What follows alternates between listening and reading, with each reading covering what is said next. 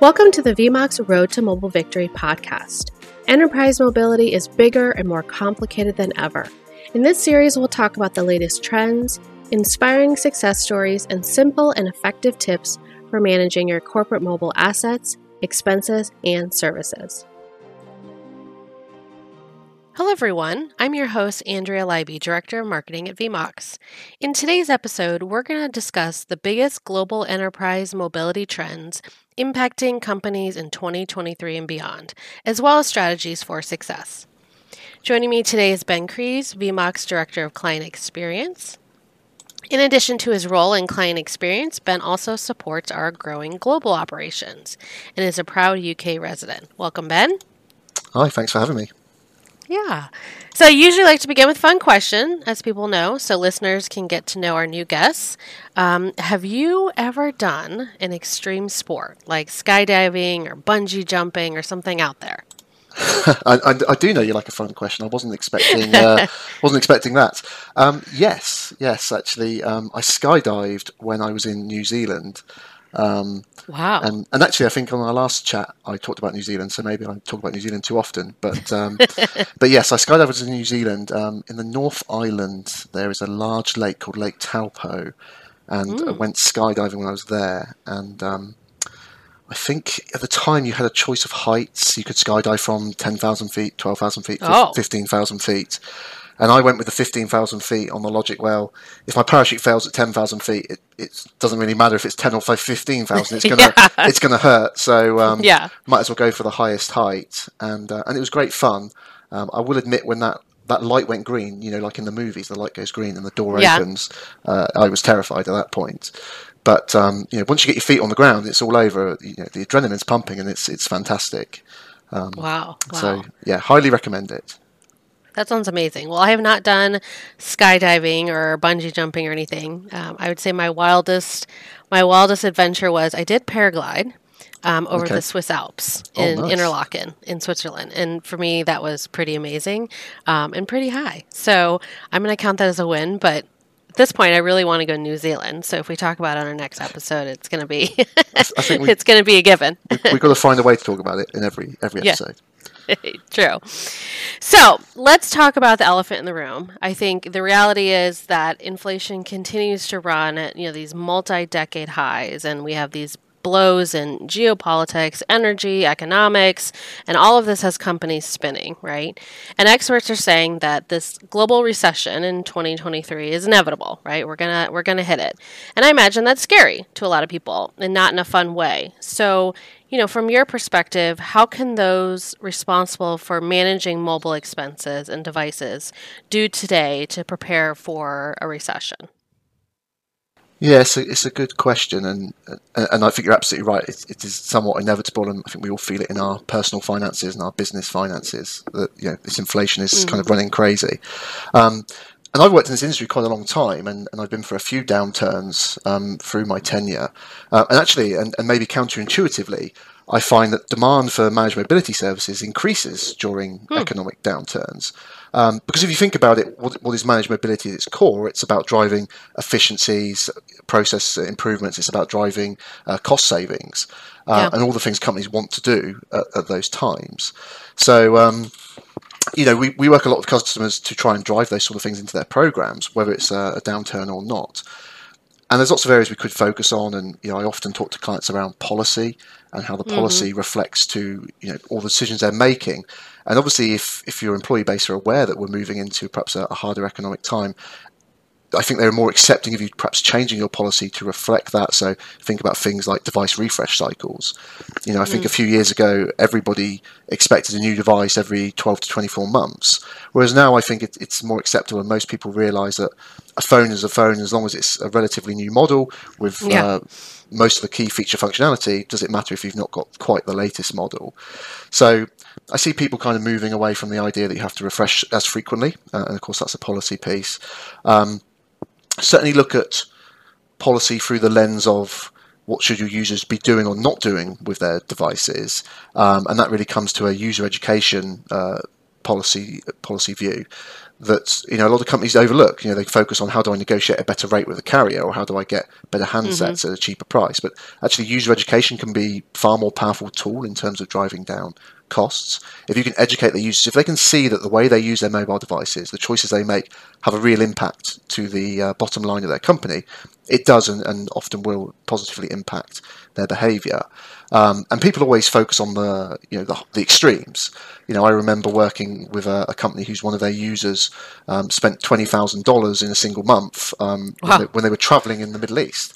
Um, and they were streaming um, football or, or soccer, as you would say, uh, soccer matches on their phone while they were traveling, and they spent twenty thousand dollars. And uh, and I actually got the chance to speak to that user, and uh, it was a very polite, civil conversation. But I, I said to them, if you think about that twenty thousand dollars you've spent on your phone, that's money that your company could have used to invest in training, to invest in personal development, to give mm-hmm. bonuses or pay rises. And I think if you can get people of that point of view to, to view, if I'm more sensible with my mobile device, that could uh, positively impact the bottom line, which can positively impact me further uh, in my career.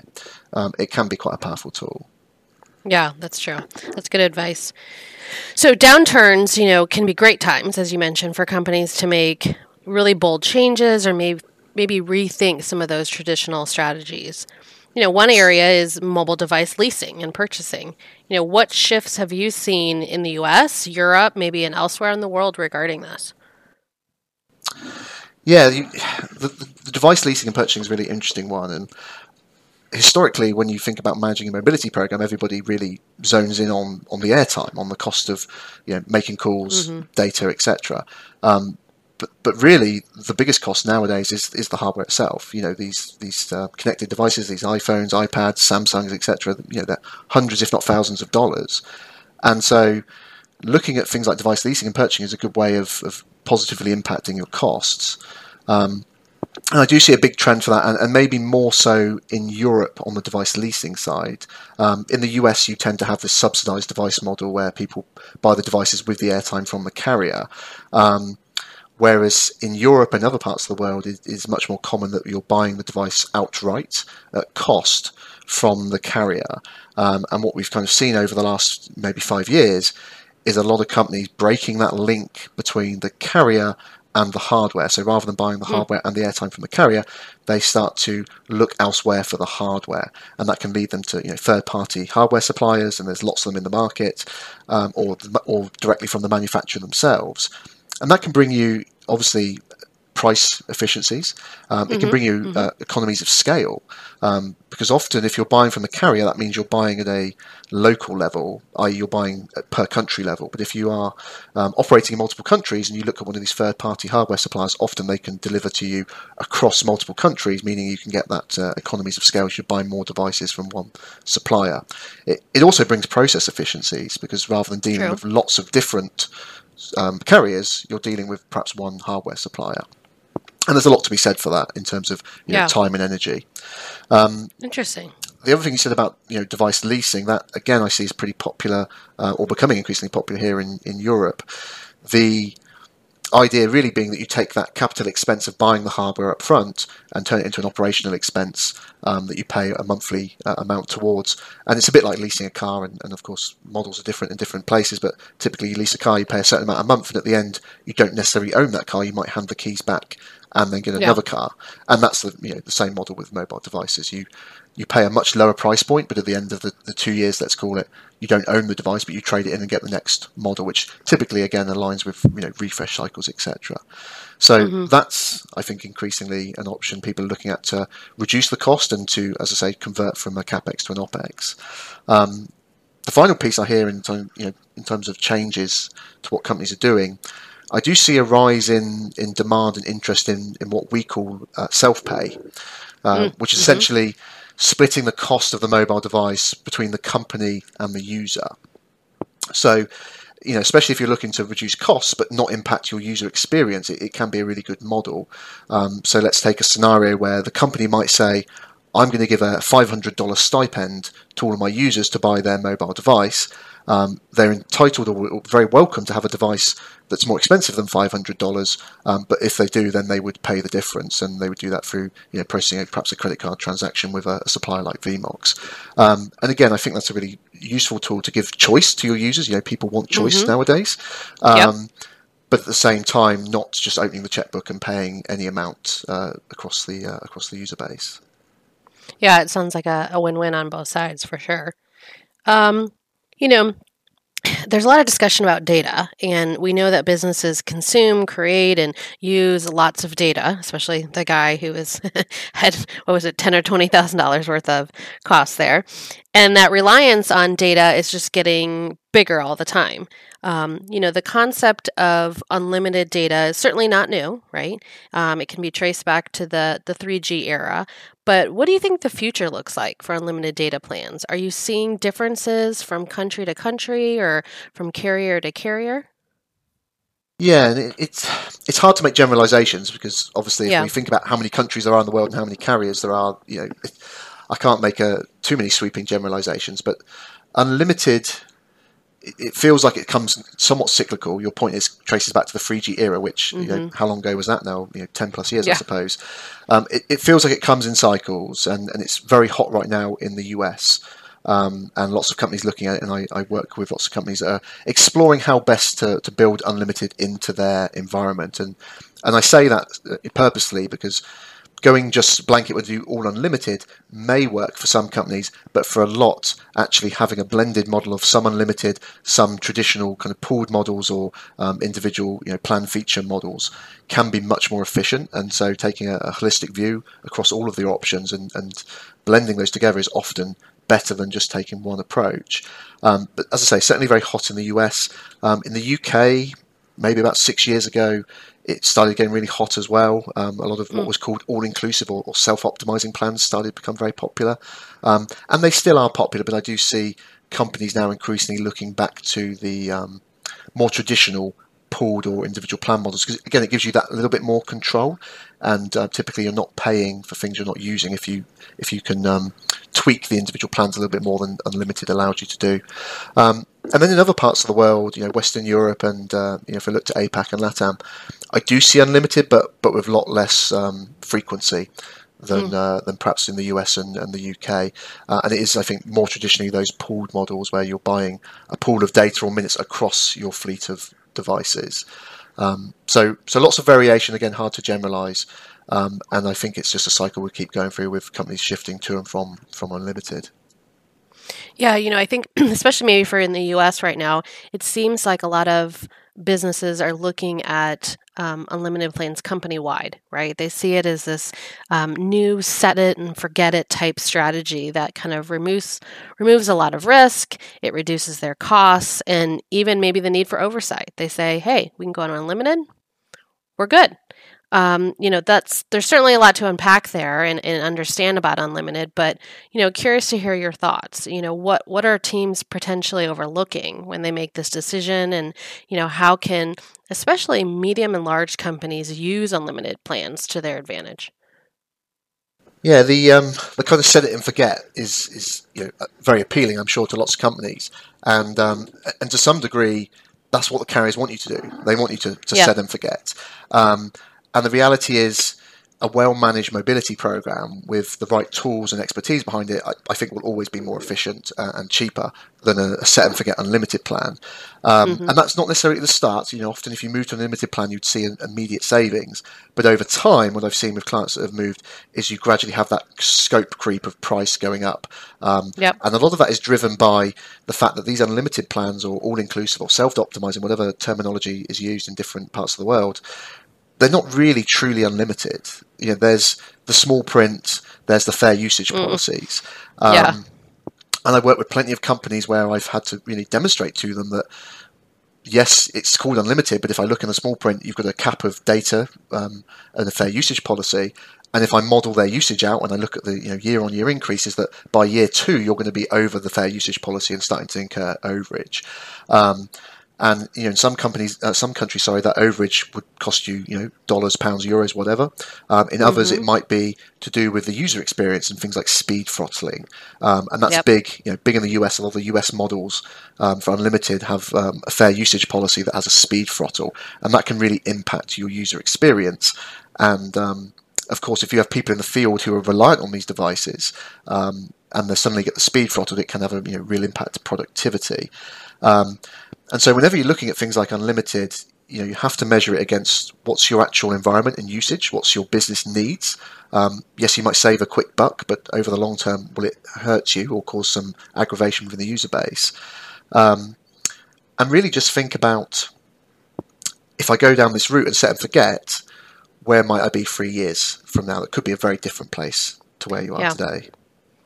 Yeah, I think, you know, that that's true. I think a lot of companies are just looking at the immediate short term, um, but not necessarily thinking, you know, two, three, four years down the road and, you know, that impact to their program. Okay. Rapid fire session to close okay. our to close our chat. I want you to give it to me straight. I want you to I want you to use your your knowledge, your expertise, um, and just let's just tell the listeners how it is. So what is one mistake that you witness leaders making more frequently than others? Ignoring the importance of policy. Uh, and I talked about that a little bit already. But for me, and I, I don't want to become overly obsessed with the idea of policy, but I, I think it is the core of everything you do. It determines your device refresh cycles, determines the plans you would want, determines your user education programs and what they can and can't do, you know, whether traveling and so forth. I, without a, a clear and well-defined policy, um, you will lack direction in, in kind of building the program. Got it. What is the best or most worthwhile investment that companies can make this year to improve their global enterprise mobility management? I think visibility is key. When, you, when you're working globally, um, you know, if you're working in one country with a single vendor, it, it's easy to kind of manage and look at. But when you've got multiple vendors across multiple countries, the complexity there, and you need the visibility, and often hard to get that visibility. And there's lots of tools out there that allow you to pull all that data together and get that visibility across, you know, what your users are doing and what devices and assets you have and how all those things tie together with contracts, et cetera. So um, investing in tools that give you visibility, I think, is is key. So if multinational teams could get one thing right next year, outside of policy, which we established was very important, what should it be? I think it's finding the balance of local versus global needs. Mm, so, that's good. You know, you've got all these countries that often, when you have a global program, run very independently from each other, and they're, they're serving the needs of different user groups, different markets, and they have that expertise. Um, at the same time, you often will have a centralized group who, you know, perhaps own I T globally, who want to try and streamline everything into a single process. And and neither are right or wrong, but a blend of the two, where you take the local nuances and the local delivery expertise with kind of the global vision and the global um, tool sets. If you can get the balance of those two things right, it, it means a much more efficient and a better overall global user experience. All right, now this is my most important question. Okay. American or European beer? um, where, where are users, uh, listeners based? Um, all over, all over. So there's no right or wrong answer. So I, I'm going to say European beer. Uh, of course I am. I mean, I, I, I think the pub in the village I live in uh, is older than the U S as a country. So, you know, cl- clearly European beer has been uh, brewed for a little bit longer. Um, I, I will say that obviously there's been a huge rise in things like I P As in the U S over the last few years. Mm-hmm. And I'm a big fan of I P As. So I'm, I'm very happy with that, and, and please keep them coming. All right. You're such a good sport. Um, you know, so I think it will be interesting to see how everything plays out this year. You know, these these periods of stagnation and instability, I think, are, are really trying for people. And I imagine that most professionals out there are just trying to survive, let alone kind of thrive right now. Um, you know, I'm excited. We have another discussion planned on data privacy and security, and I think it's another evolving update to this global landscape. So it should be great. Thank you again for joining me, and have a great day. Angie, thank you. From all of us here at V MOX, thank you for listening. Remember, mobile victory can be yours. Just trust in the experts. We'll see you next time on the road to mobile victory. To learn more, visit us at v mox dot com or follow us on LinkedIn.